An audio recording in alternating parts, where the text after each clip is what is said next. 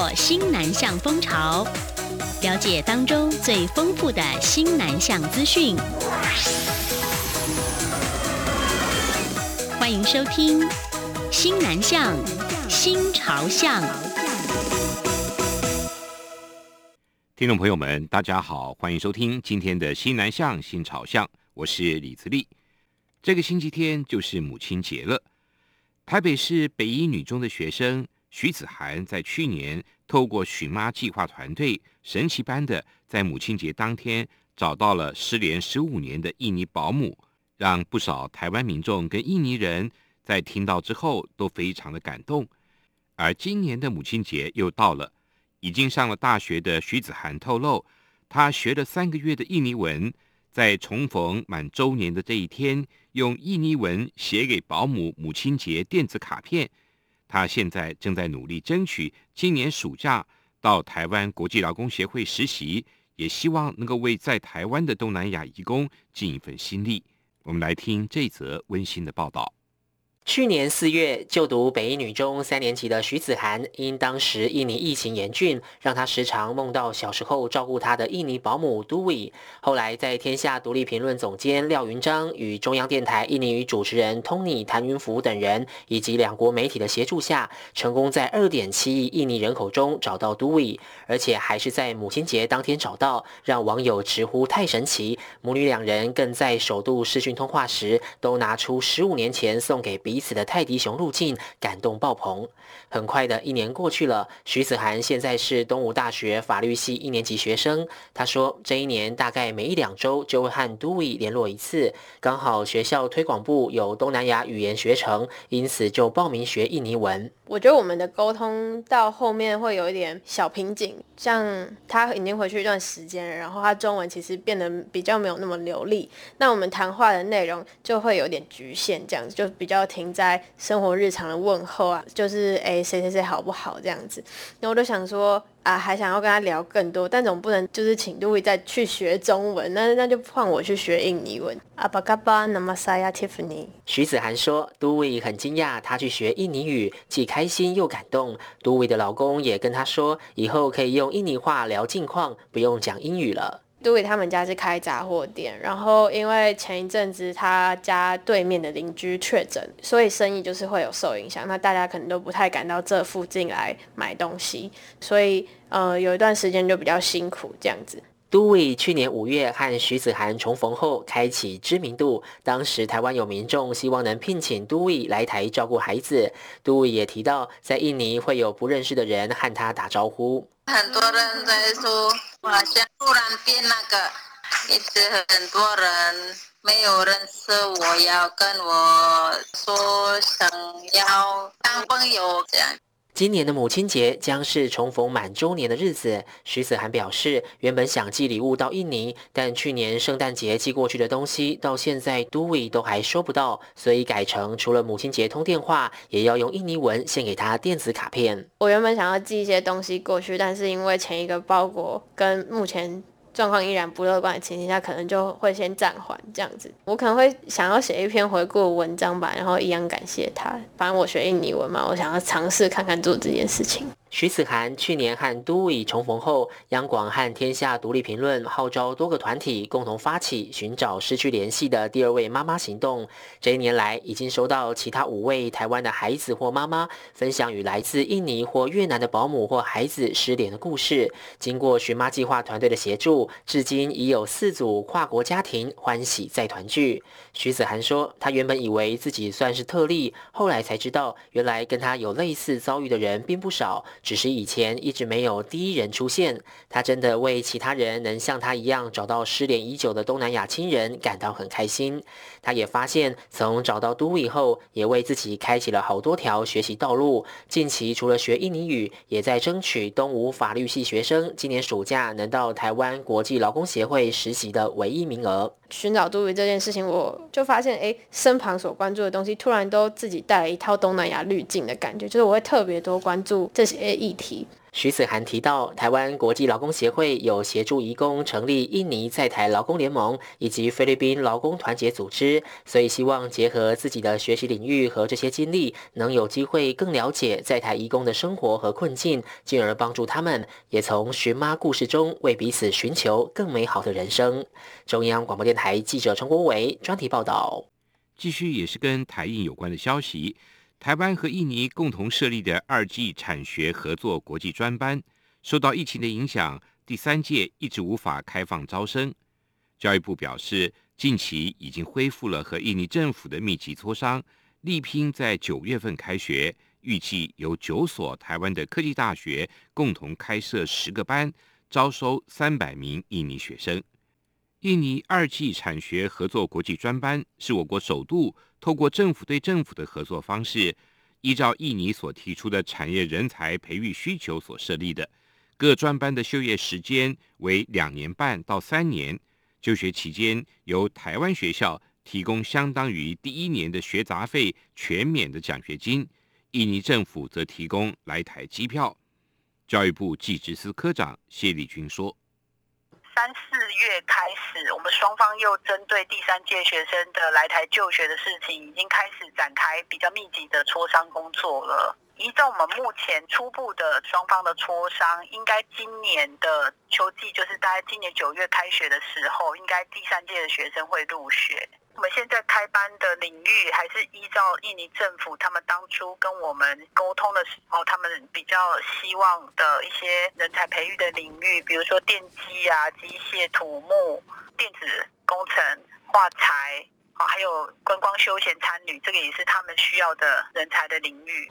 印度 COVID-19 疫情仍然严重，成大医院6号下午透过连线印度视讯开讲如何防疫，而且规划近期开始对印尼的台商和侨胞提供1对1的医疗视讯的咨询服务。印度的疫情告急，医疗资源又匮乏，成大医院承办卫福部一国一中心印度计划案，在6号的下午视讯直播 COVID-19 的防疫讲座，对象是驻印度代表处、印度台商和侨胞。听讲人各自在德里、孟买、清奈等处所连线听讲。成大医院这场印度视讯防疫讲座，由成大医院临床助理教授兼感管中心副主任李明吉主讲。李明吉介绍了 COVID-19 的症状辨别、日常的防疫须知，还有疫苗接种跟药物治疗等议题，并且在线上回复各项疑问。COVID-19 疫情肆虐全球已经超过1年。驻马来西亚代表洪慧珠5号表示，在后疫情时代，区域各国共同追求振兴经济更显得重要，呼吁马来西亚支持台湾加入跨太平洋伙伴全面进步协定 CPTPP， 这也有利于马国的经济发展。马来西亚智库战略及国际研究院在5号与驻马来西亚台北经济文化办事处、台湾太平洋经济合作理事会合办的视讯研讨会，探讨后疫情时代台马经济成长驱动力以及区域的合作，由台湾和马来西亚的专家学者担任讲者。洪慧珠致辞表示，过去1年的情况可以看到，全球没有任何一个国家可以独善其身，因此在后疫情时代，区域各国应该共同合作，追求经济振兴，这比以往更显得重要。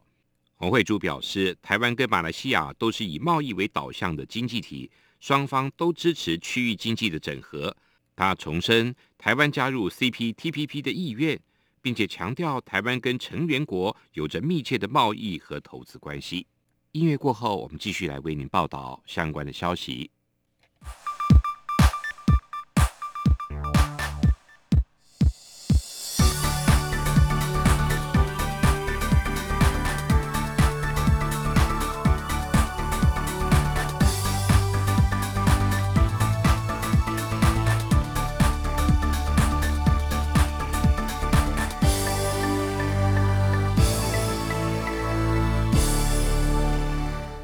穆斯林重要的节日开斋节将至，台北市观传局表示，开斋节的活动防疫比照跨年晚会，设置舞台管制区，上限是900人。台北市长柯文哲表示，将会密切观察疫情的发展，随时可能下令会停办。台北市观传局16号将会在大安森林公园举办开斋节的欢庆活动。观传局表示，开斋节的欢庆活动分为艺人表演、清真寺集跟文化体验等三大区块。艺人表演的部分将在露天音乐台进行，并且比照跨年晚会防疫的模式，设置管制区跟人数上限900人，参加民众必须要量体温、戴口罩、实名制后才能够进场。此外，观传局会在露天音乐台旁的草皮举办欢乐麦克风跟草地电影院的活动，另外划设一个管制区，参加民众同样必须量体温、戴口罩、实名制以后才能入场，而上限人数是500人。彰化国立20工商推广多元国际文化，日前邀请了明道大学4组来自东南亚国家的师生到学校，分享各国的文化跟美食，让学生们认识越南人名字的意涵，以及泰国泼水节等等文化。现场的笑声不断，我们来听记者这一次报道。我来自泰国，我来台湾2年，我的泰国全名叫Pravina Sirchompoo。明道大学泰国学生史维娜透过自己长长的名字，在趣味互动中拉近和20工商学生间的距离。她提到，泰国人过泼水节就像台湾人过年一样重要，在泰国泼水代表对对方的祝福，祈求平安健康。另一位泰国学生张嘉南则解答泰国男孩子是否都要当过和尚。他说，泰国受佛教影响很深，儿子出家是想为长辈祈福，而泰国法律并没有规定要出家，像他就因为不想剃光头及剃眉毛，所以选择不出家。除了泰国，来自越南、印尼及马来西亚的明道大学师生也陆续分享自己国家的文化和美食。越南老师严子涵指出，很多越南男生的名字有个文，象征男孩子是要读书的，而女生的姓氏后面大多会加上氏这个字，则是有在家操持家务的意思。印尼学生李少阳则到印尼商店买了虾饼、娘惹糕、白咖啡及拉茶、奶茶等印尼美食给学生尝鲜。马来西亚学生朱振宇及于建鹏也介绍许多道地点心，并大推马来西亚的美露及榴莲。20工商游信学生表示，参加这场活动很像搭飞机去了东南亚4个国家旅行，而令他最深刻的国家是泰国。泰国的文化感觉很好玩，泼水节感觉很有趣，听完姐姐讲解那个泰国的文化之后，希望之后疫情结束之后可以去泰国参观，然后去他们的寺庙拜拜，去参观寺庙。越南学生阮文大曾到以色列、新加坡、韩国等6个国家就学或当交换生，目前在明道大学材料能源所读硕士班。他和20工商学生提及，多数人看待外国人常以自己的生活经验出发，以为对方的观念可能跟自己差不多，但其实要多交流、多认识对方的文化，才不会发生不礼貌的行为而造成误解。中央广播电台记者陈国维采访报道。为关怀台湾新住民落实文化平权的理念，国立传统艺术中心所属的台湾国乐团5月4号到5月22号演出16场国乐频道印象南洋免费推广音乐会，细心挑选了大众所熟悉的旋律，例如甜蜜蜜、船歌等，将这些来自东南亚的著名歌谣介绍给台湾观众，透过音乐拉近族群之间的文化距离，打造多元平等的台湾家园。音乐会也特别邀请了马来西亚华裔作曲家，同时也是台湾女婿的姜思良，全新谱曲整理出台湾跟东南亚相似又相异的音乐元素，加以融合串联，借由国乐团一次展现文化激荡之下的美丽成果。此外，音乐会也启用了台湾青年指挥，由周胜文、詹炳祥、张志尧担纲演出，搭配马先知、李永杰还有钟晓丹等台湾音乐剧场知名的演员担任主持人，